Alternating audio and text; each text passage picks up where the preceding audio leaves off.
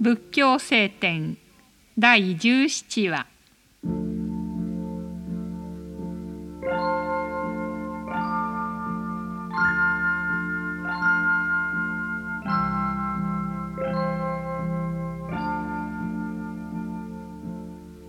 悟りを求める者が学ばなければならない三つのことがある。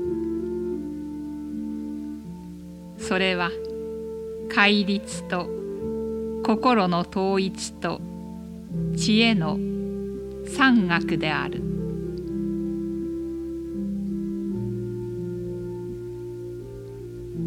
戒とは何であるか。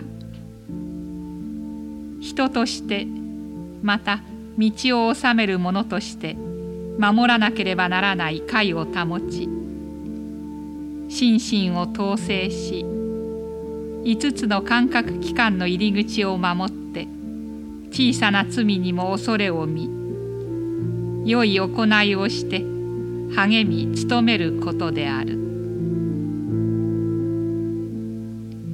心の統一とは何であるか。欲を離れ、不全を離れて、次第に心の安定に入ることである。知恵とは何であるか。4つの真理を知ることである。それは、これが苦しみである。これが苦しみの原因である。これが苦しみの消滅である。これが苦しみの消滅に至る道であると明らかに悟ることである。この三学を学ぶ者が仏の弟子といわれる。